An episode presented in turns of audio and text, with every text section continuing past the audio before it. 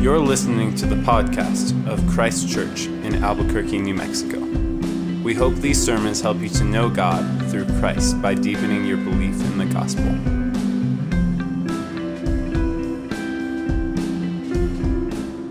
The reading this evening comes from Luke 17, verses 20 through 37. Being asked by the Pharisees when the kingdom of God would come, he answered them. The kingdom of God is not coming in ways that can be observed, nor will they say, Look, here it is, or there, for behold, the kingdom of God is in the midst of you. And he said to the disciples, The days are coming when you will desire to see one of the days of the Son of Man, and you will not see it. And they will say to you, Look there, or Look here. Do not go out or follow them. For as the lightning flashes and lights up the sky from one side to the other, so will the Son of Man be in his day. But first he must suffer many things and be rejected by this generation. Just as it was in the days of Noah, so it will be in the days of the Son of Man. They were eating and drinking and marrying and being given in marriage until the day when Noah entered the ark and the flood came and destroyed them all. Likewise, just as it was in the days of Lot, they were eating and drinking, buying and selling, planting and building, but on the day when Lot went out from Sodom, fire and sulfur rained from heaven and destroyed them all. So it will be on the day when the Son of Man is revealed. On that day, let the one who is on the housetop with his goods in the house not come down to take them away. And likewise, let the one who is in the field not turn back. Remember Lot's wife. Whoever seeks to preserve his life will lose it, but whoever loses his life will keep it. I tell you, in that night there will be two in one bed. One will be taken and the other left. There will be two women grinding together. One will be taken and the other left. And they said to him, Where, Lord? He said to them, Where the corpse is, the vultures will gather. This is the word of the Lord. Let's pray. Our Father, we pray that now you would come, Almighty King, that you would be present in your word, that you would speak to us by your word, that we would know and love and trust in the work of our Lord Jesus more and more, that we would walk by the Spirit in which you have given us. And we pray all these things for your sake and for our own good. In Jesus' name, amen. You may be seated. Good evening, everyone. We are glad you are here. My name is Nathan. If I haven't met you, I'd love to meet you after this service. It's been a lot of judgment tonight, right? So far, uh, we'll get there. But uh, tonight, or today, it's springtime. Amen. Uh, it feels so great outside, but depending on your stage of life, springtime can be an actual stressful time. Uh, perhaps you high school seniors are beginning to now expect like college acceptance letters. Uh, college seniors might be waiting on job applications or grad programs. I remember this being a really, really stressful time for me, my senior year of high school, like March to April.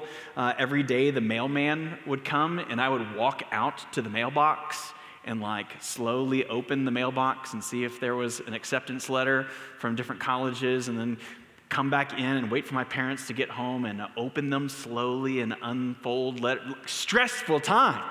But if you're in this season right now, it's actually a season that we Westerners very rarely have to do a season of waiting Today, we have instant food in our microwaves. We have instant information on our phones. We have instant, instant entertainment with Netflix and YouTube. We have instant diet pills and instant tans and instant pots and instant carts and Instagrams.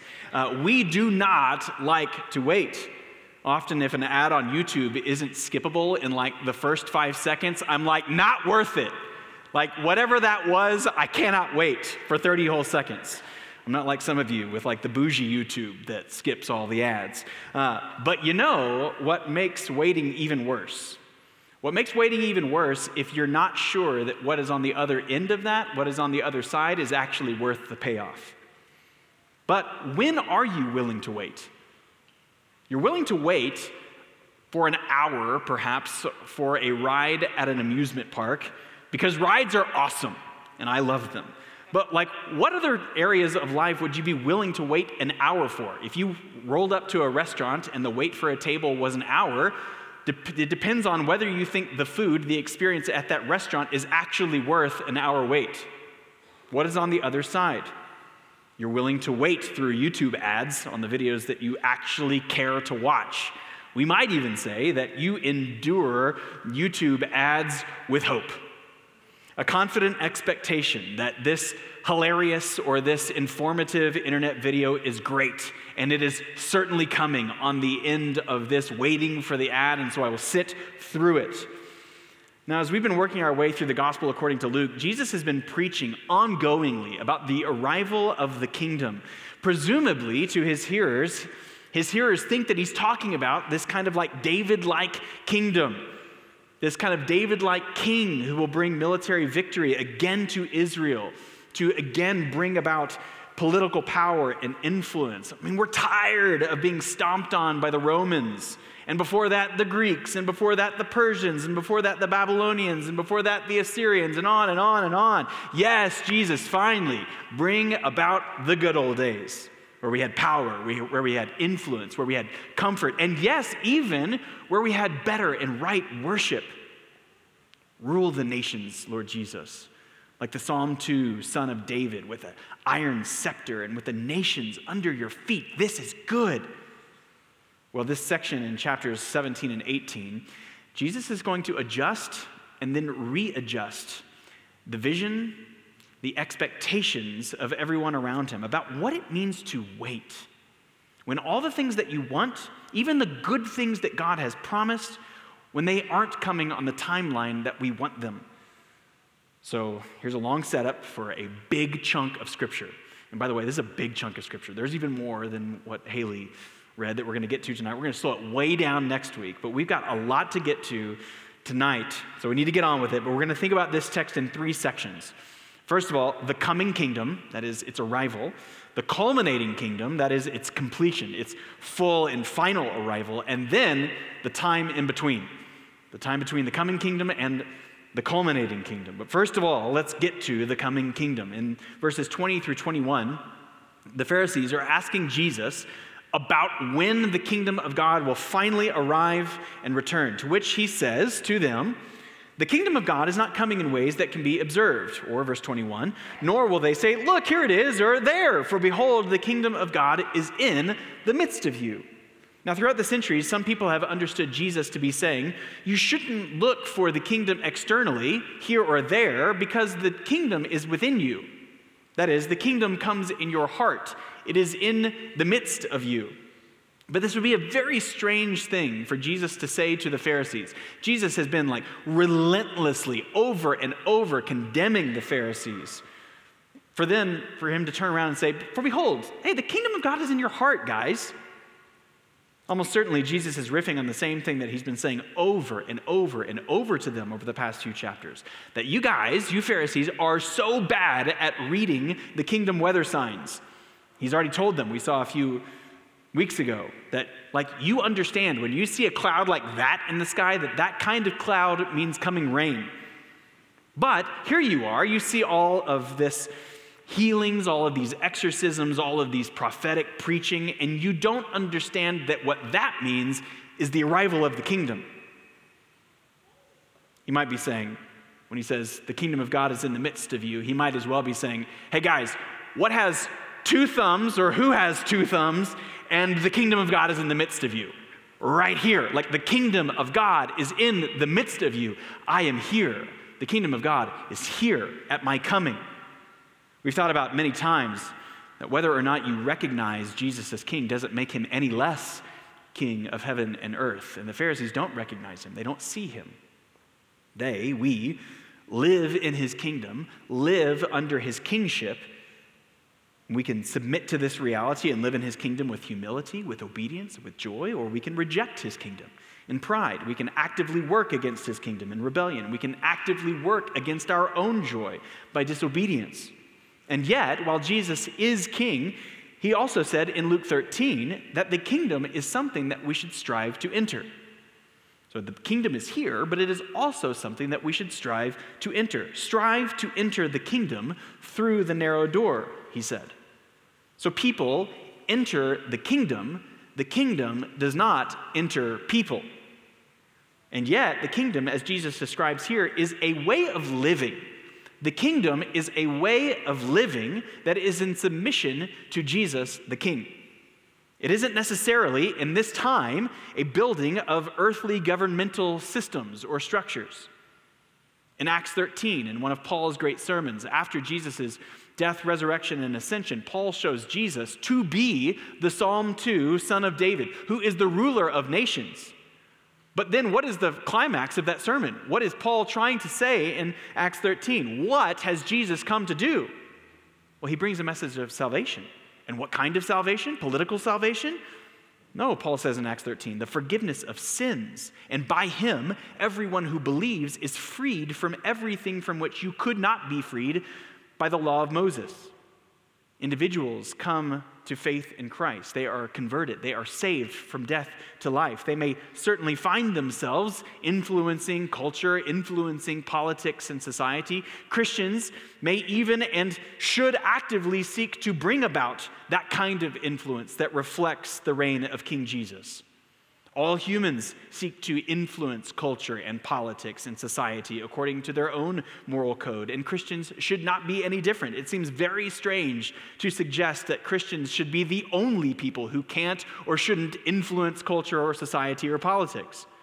But verse 20, Jesus says here that the kingdom of God is not coming in ways that can be observed. You cannot see the coming kingdom of God. That's a weird thing for him to say even in the miracles, the healings, the exorcisms, the prophetic preaching that he said to the Pharisees, You've been seeing these things and you cannot understand. He's saying, And yet, the kingdom of God in its coming is not observable. People enter the kingdom by their repentance, by their joyful submission to Jesus, not by their building of the kingdom through politics or social programs or kindness or care for the city. So, in these statements to the Pharisees, Jesus is speaking of the present, that the kingdom is in their midst presently. It is arriving as the king arrives and as people enter into his benevolent kingdom. But if it has come, Jesus then turns to his disciples in verse 22 and he tells them how it will culminate, how it will finally find its end and completion in categories of the already but not yet that the kingdom has arrived, yes, in his coming already, but not yet fully arrived. And so Jesus turns his attention to the future, a future hope. And so now, secondly, a culminating kingdom. In verse 22, he said to the disciples, The days are coming when you will desire to see one of the days of the Son of Man, and you will not see it. Wait, what? His disciples must be thinking, because again, he's now turned his attention, from, his attention from the Pharisees to the disciples, and he's saying, You'll be longing to see one of the days of me, the Son of Man, the Daniel 7 Son of Man that Kyle opened our service with earlier, the Son of Man who is reigning and ruling, and you won't see him.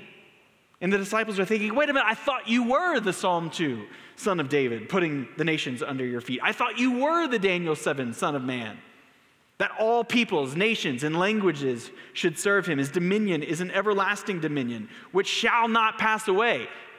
So, why in the world, if it shall not pass, pass away, will we long to see you? Like we can't see you? Well, it is, Jesus is saying. It is my kingdom that will not pass away, but not according to the timing that you want. There is a future coming soon when things won't look, when things won't feel right. It will look and it will feel like the Son of Man is not ruling. It will look and it will feel like the kingdom has not come. Verse 23 and they will say to you, Look there, or look here. People are saying, Here's the king, or there's the kingdom. Go pursue this or do that. And the king will, from his throne, make all things right and new. But Jesus says, No, no, no, don't do that. Don't go out and follow them here or there. When the Son of Man comes, it will be impossible to miss. You will not have to guess.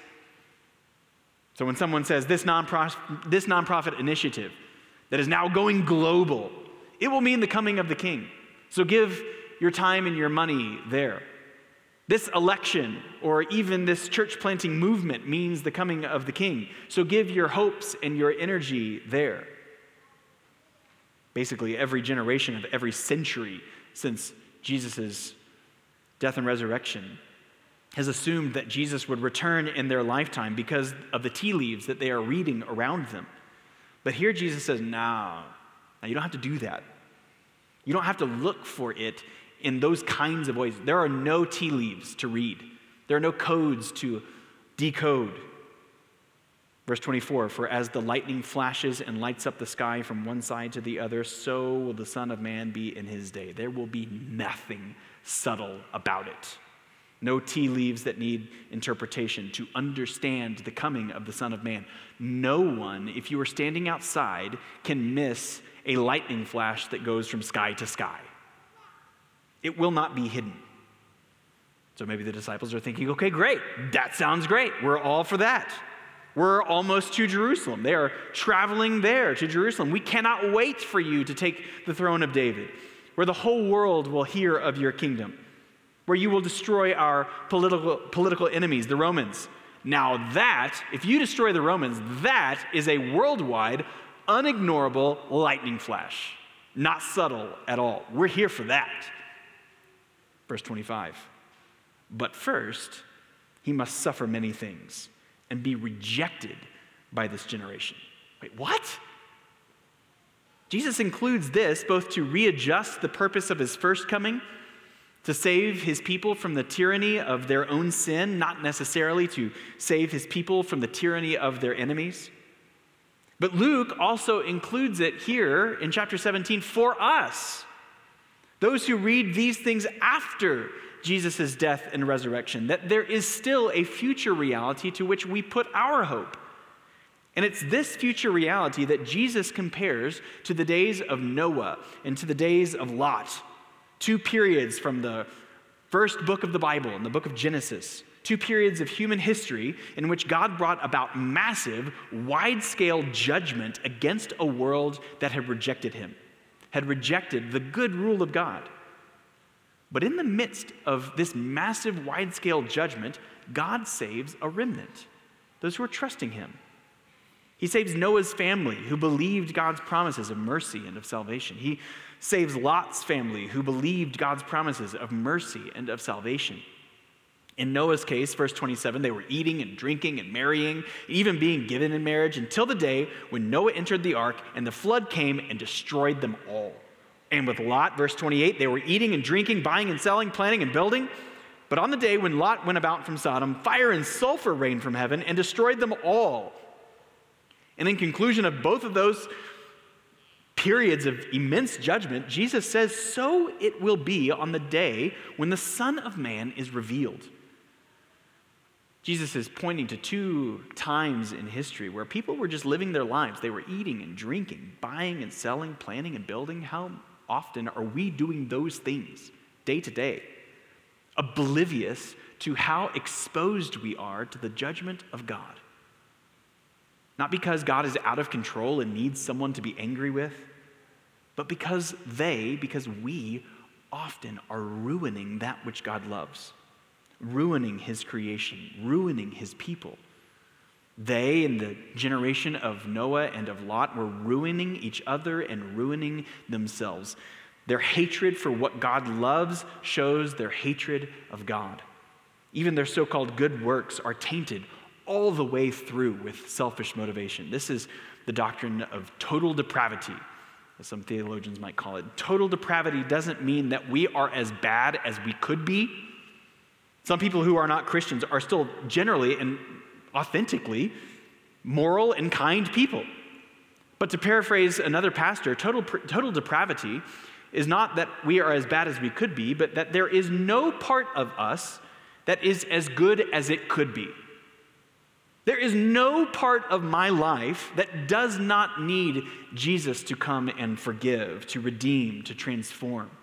There is no part of my life without Christ that does not leave me exposed to the last or to the just judgment of God for not wanting what he wants, for not loving what he loves, for my substitution of him for me, for substituting me for him, both individually and, as we've seen here, even societally. And so Jesus says, travel lightly. When you need to come down off the roof, come down off the roof. When it means following me, leave the stuff there. Or in verse 32, remember Lot's wife. Lot's wife who turned back, wanting or desiring her old life when it was in conflict to what God was calling her toward. This is right in line with what we've been thinking about over the past few weeks that you cannot serve two masters. You will always and only have only one true north. When the spinning compass needle of your life amongst all of kind of disorganization or disarray or doubts or anxiety, the needle will point north somewhere. You cannot serve two masters. Verse 33 Whoever seeks to preserve his life will lose it. Whoever loses his life will keep it. There is a day coming which will expose where your true north is. There is a day coming where the Son of Man is revealed, when there is exposure. And so the rest of this passage is all about exposure, is all about division. It's not necessarily about the timing and physical realities of what will happen at Jesus' return. Verse 34, he says, I tell you, in that night there will be two in bed. One will be taken and the other left. There will be two women grinding together. One will be taken and the other left. This passage, along with 1 Thessalonians 4, are the bedrock texts for the so called rapture, where when Jesus returns and disappears those faithful to him, so that the others who are now left behind will be left for judgment. But what happens what happens in 1 Thessalonians 4? If you've got your, a Bible and you want to keep your finger in Luke 17, maybe flip over a few books to your right, or just listen to what I'm going to read. In 1 Thessalonians 4, Paul writes in verse 16 For the Lord himself will descend from heaven with a cry of command, with the voice of an archangel, with the sound of the trumpet of God, and the dead in Christ will rise first. Then we who are alive, who are left, will be caught up together with him in the clouds to meet the Lord in the air and so we will always be with the Lord. Verse 16 of 1 Thessalonians 4 sounds very much like what Jesus has just said in Luke 17 that no one on planet Earth will have to guess what has now happened. Well, if no one has to guess what happened, which we keep reading in 1 Thessalonians 5. Perhaps it is actually super secret, for when Paul says in 1 Thessalonians 5 2, for you yourselves are fully aware that the day of the Lord will come like a thief in the night. See, Jesus is like this prowler in the night. He is super secret.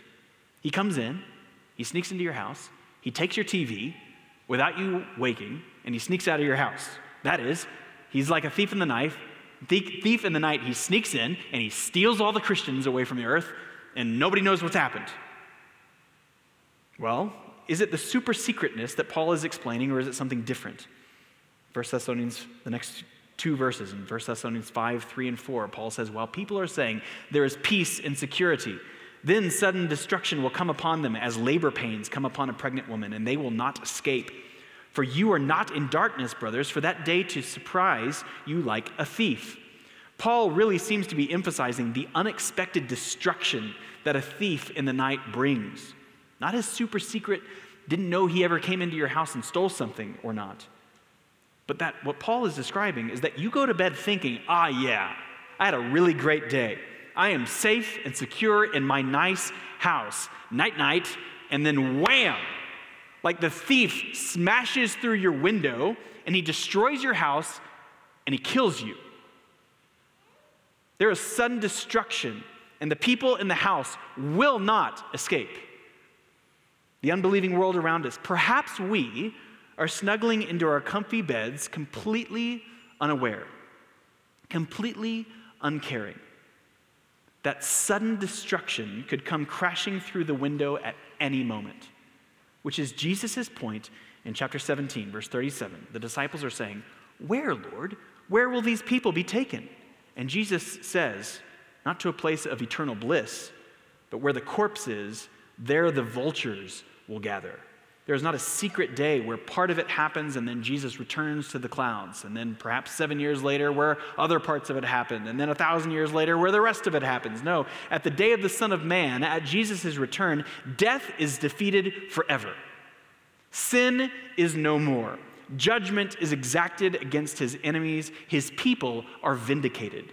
The kingdoms of this world now become the kingdom of our Christ, as we might sing in the Hallelujah chorus. And he shall reign forever and ever. Hallelujah, hallelujah. At his coming. All of this comes simultaneously at the day of Christ. The day of the Lord, which the Old Testament prophets looked forward to, the coming days of the Son of Man, as Jesus calls it here, on the day when the Son of Man is revealed. This word revealed or revelation, literally in the Greek, the apocalypse. When the Son of Man is apocalypsed, when he is revealed, when the day that the curtain is drawn and reality is shown. There is no more exposure to be had. There is no more hiddenness of Jesus. Finally, his people shall see him as he is and become like him at his coming. The apocalypse, when we see him as he is. There is no more hiding, there is no exposing humanity.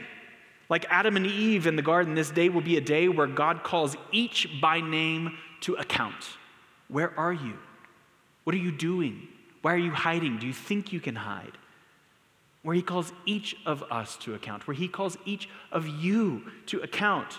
And so the question in reading about these so called days of the Lord, the day or the coming, the revealing of the Son of Man, is are you in the Son of Man? Do you belong to him? Or do you belong to you? The Son of Man looks for those who look for him, who wait in expectation, who wait in watchfulness, who wait in hope for the kingdom to come, not the kingdom that I might build for today, for my own self, for my own reputation, for my own glory or career or comfort. And yet, Jesus is portraying here a world that will one day see him. The full revelation, the full apocalypse of seeing Jesus as he is, but it is not yet. The kingdom has come and it will one day culminate at the revelation of the Son of Man, but isn't it frustratingly slow? After all, in Acts 1, the apostles are still frustrated with Jesus. Can you imagine? After Jesus' death, resurrection, his glory being revealed, and they're still frustrated with him. Why? Because he's not taking his throne. When are you going to do it, Jesus? When are you going to make things right finally? And he's like, nah, guys, it's not for you to know. It's not for you to know the times and the seasons. Just be faithful where you are today. Which is exactly the point of our final point and a clarifying parable that Jesus now tells in chapter 18. If the kingdom comes, and if the kingdom will one day culminate, what about today? What about the time between the times? It's like Revelation 19 20, the time of the coming kingdom, and then here's Luke 17, and then here's where we, we're living, right here, in between. What about when we find ourselves in this time between the times where we're waiting on the coming king, kingdom? Lastly, the time in between. I asked Haley to just read this big chunk at the end of chapter 17, but we're going to get this connected parable here at the beginning of 18 as well because it so matters to our interpretation of chapter 17. Let me read this. In chapter 18, Luke writes, And he told him a parable to the effect that they ought always to pray and not lose heart. He said, In a certain city there was a judge who neither feared God nor respected man. And there was a widow in that city who kept coming to him and saying, Give me justice against my adversary. For a while he refused, but afterward he said to himself, Though I neither fear God nor respect man, yet because this widow keeps bothering me, I will give her justice so that she will not beat me down by her continual coming. And the Lord said, Hear what the unrighteous judge says. And will not God give justice to his elect who cry to him day and night? Will he delay long over them? I tell you, he will give justice to them speedily. Nevertheless, when the Son of Man comes, will he find faith on earth? So, Lesson we should just badger and pester God with our requests. I need a new car. I really need to do well on this test or on this interview. I really want this guy or this girl to notice me. I want a boyfriend, a girlfriend, or a spouse. And then God gets so annoyed with you that he finally relents. Okay, boom, brand new SUV for you. Okay, boom, 31 on your ACT.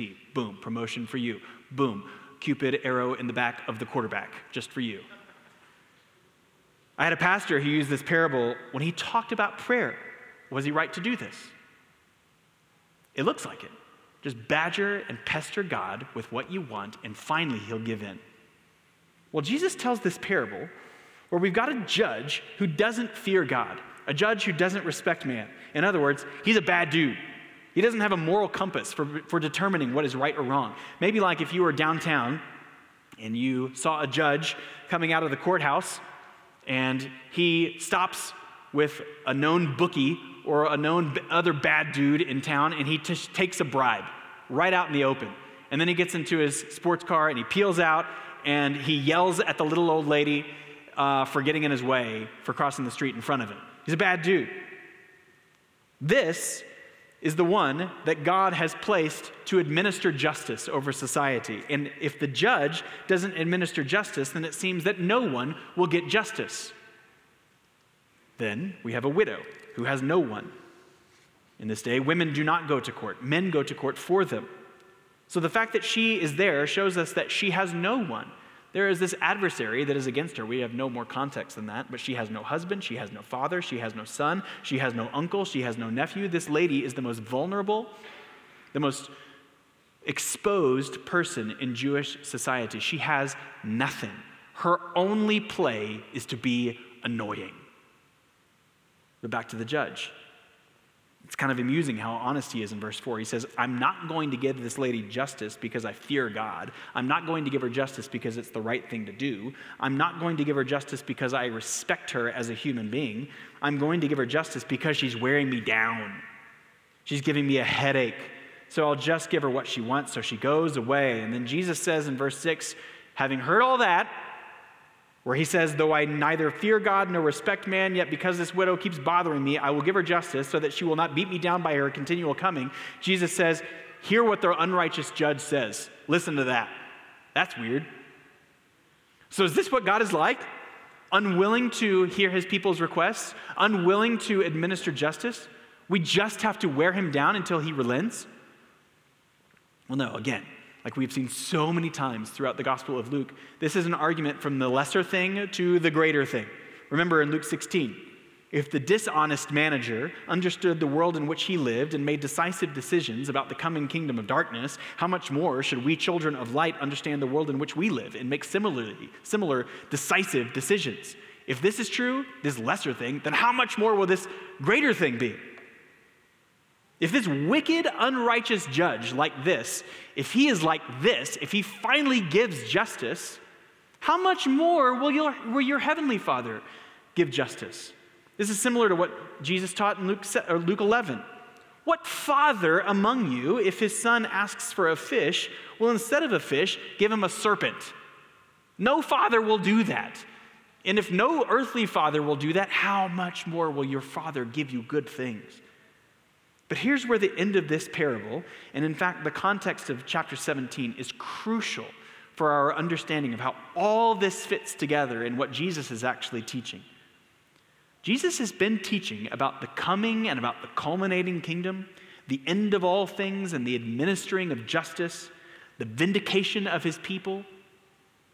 And then here in verses 7 and 8, chapter 18, after this parable, Jesus says, And will not God give justice to his elect who cry to him day and night? Will he delay long over them? I tell you, he will give justice to them speedily. Not necessarily in any unanswered prayer, any prayer of SUVs or promotions or boyfriends. But back to verse 22 of chapter 17, there will be days that the disciples long to see the Son of Man. Where is he? Where is the king? Where is his kingdom? But when he's saying these things, He's here with them now. Why will they want to see him? Well, verse 25 again, he must suffer. He must be rejected by this generation. The cross. He must suffer and die for them. And not just him. Remember back in Luke 9 if, if anyone would come after me, let him deny himself and take up his own cross and follow me. There's a day coming of difficulty where things do not appear like he is in control. And after those days, it will be like the days of Noah and Lot. What does all this mean? Where everyone was just going on their way, completely oblivious of the coming judgment, Noah and Lot must have had times when they were thinking, How long, O Lord? When will you come? When will you save us? When will you stop the persecution and the scoffing and the violence? So he says all this. There's a day coming where it's like the days of Noah and Lot. And then after thinking about all that, Jesus says, All right, boys, I know what you're thinking. Because life is about to get rough for you, let me tell you this parable, how to encourage you. 18.1, he told them a parable so that they always, that they, that they ought always to pray and not lose heart. This context helps us understand Jesus' conclusion a little better too. That last sentence where he says, Nevertheless, when the Son of Man comes, will he find faith on the earth? There's no, there's no question marks in the Greek. There's no, it's not quite clear that what he's doing here, what he's asking. This is probably a rhetorical question. Yes, of course, he will find faithful people on the earth. The Holy Spirit is the one who calls and keeps the elect. So, yes, just like Noah and Lot, God will be faithful to keep a remnant of his people. But really, though, justice, justice speedily. I mean, it's been 2,000 years since Jesus said these words. And hundreds of thousands, if not millions upon millions, have suffered while they faithfully waited. Perhaps millions have not been martyred for their faithfulness to Jesus. And Jesus tells his disciples that this, he tells them this story, and then nearly all of the disciples who hear this story will be killed in violent ways for being disciples of Jesus. What happened to the speedy justice? Our widow gets justice here in this parable, but sometimes it seems like we don't. Like many Christians don't. Well, a couple of things, and the first is timing. Peter writes in 1 Peter, with the Lord, one day is as a thousand years, and a thousand years as one day. The Lord is not slow to fulfill his promise, as some count slowness, but he is patient toward you. In a world of instant pots and Instacarts, we don't like this. We don't like one day being as of a thousand and a thousand being as one day. And we definitely don't like what I'm about to say that justice may not come in this life. Remember the rich man and Lazarus. Lazarus remained his entire life in lowly suffering and humiliation. But that light and momentary affliction, as Paul would say in 2 Corinthians, that light and momentary affliction is only light and momentary if it has perspective, if it is understood in the scope of things. That Lazarus, after a light and momentary affliction, however horrible and difficult it was, was momentary. That he was elevated for eternity. But just as the judge isn't a perfect picture of God in this parable, the widow isn't a perfect picture of us. She had no one to speak on her behalf. She was defenseless. And yet, Paul says in Romans 8 that Jesus is interceding on behalf of his people right now, in this moment, like right now. One Puritan has said, How many of our troubles would go away if we knew right now, in this moment, that Jesus, the God man, was praying for you? In John, Jesus says that he is sending the helper, that he is sending the advocate, the lawyer, the helper, this Holy Spirit with his people. But this widow did know that she had no hope and she had only one play. And similarly, we have no hope. The only justice that we are owed is the just judgment of our sin, of our treason and rebellion. And our only hope, our only play, is that of Jesus Christ. The cross of Christ. Through him, we are given not only what we need, his righteousness, forgiveness, but he also gives every spiritual blessing in the heavenly places. He gives us a place with God, a place of belonging, a place of inheritance. Now, my guess is that most of us,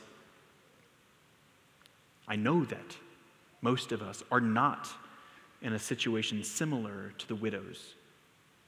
But if you feel like you are not seeing justice, if you're like David in Psalm 73 and you see the wicked prospering, you're like, what in the world? Take heart. Rest in the coming Son of Man. The world is not as it ought to be.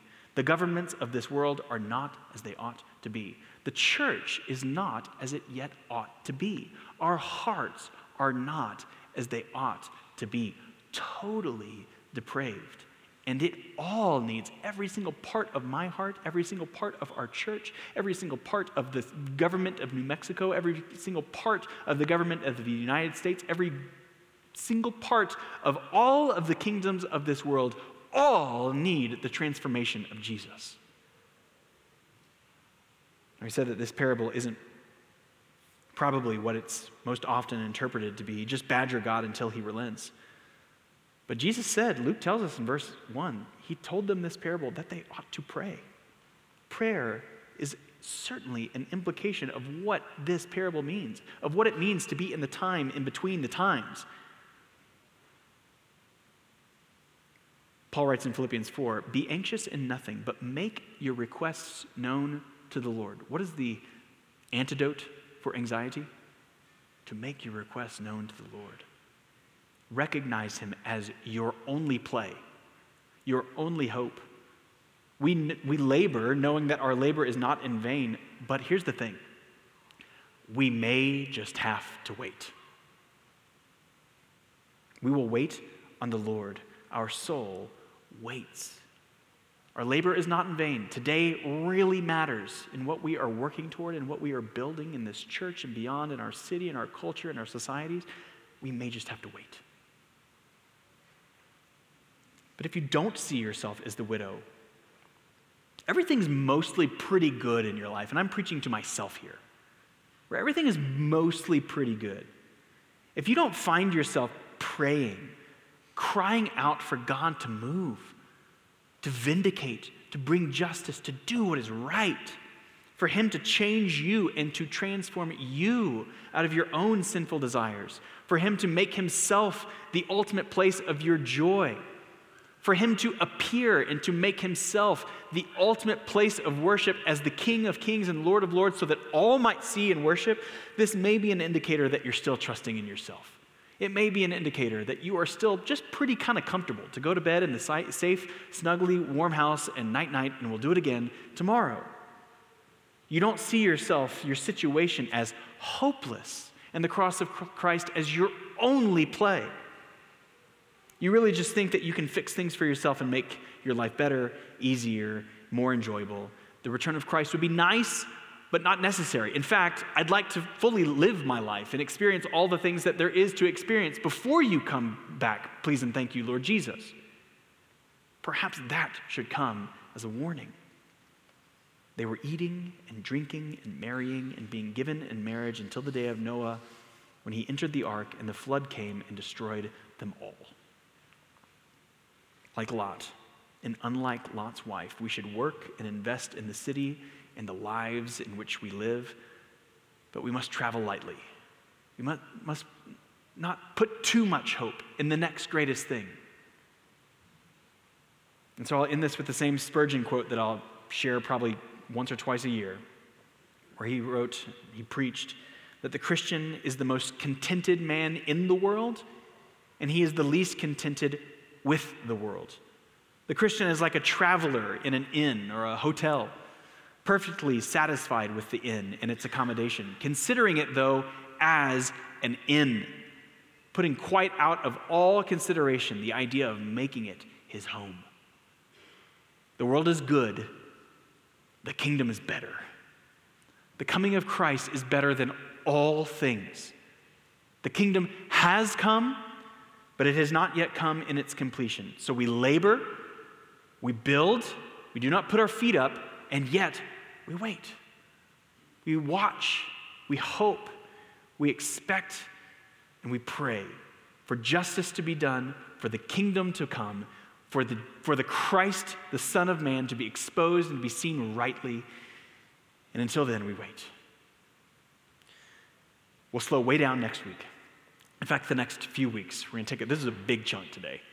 The next few weeks, we're going to zoom way in with perhaps some more narrow application in our life, but it is the coming kingdom of Christ that we press into. We seek to enter through the narrow door and we wait for its full coming. And until that day, let's pray. Lord Jesus, you are King of heaven and earth. We acknowledge this reality. We love this reality. That you are King of heaven and earth ought to bring such comfort to our souls. May it be.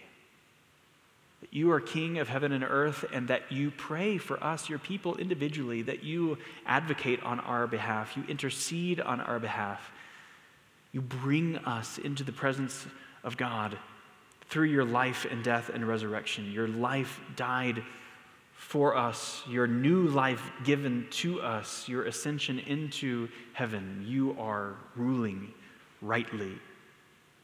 Help us. Give us patience. Give us contentment.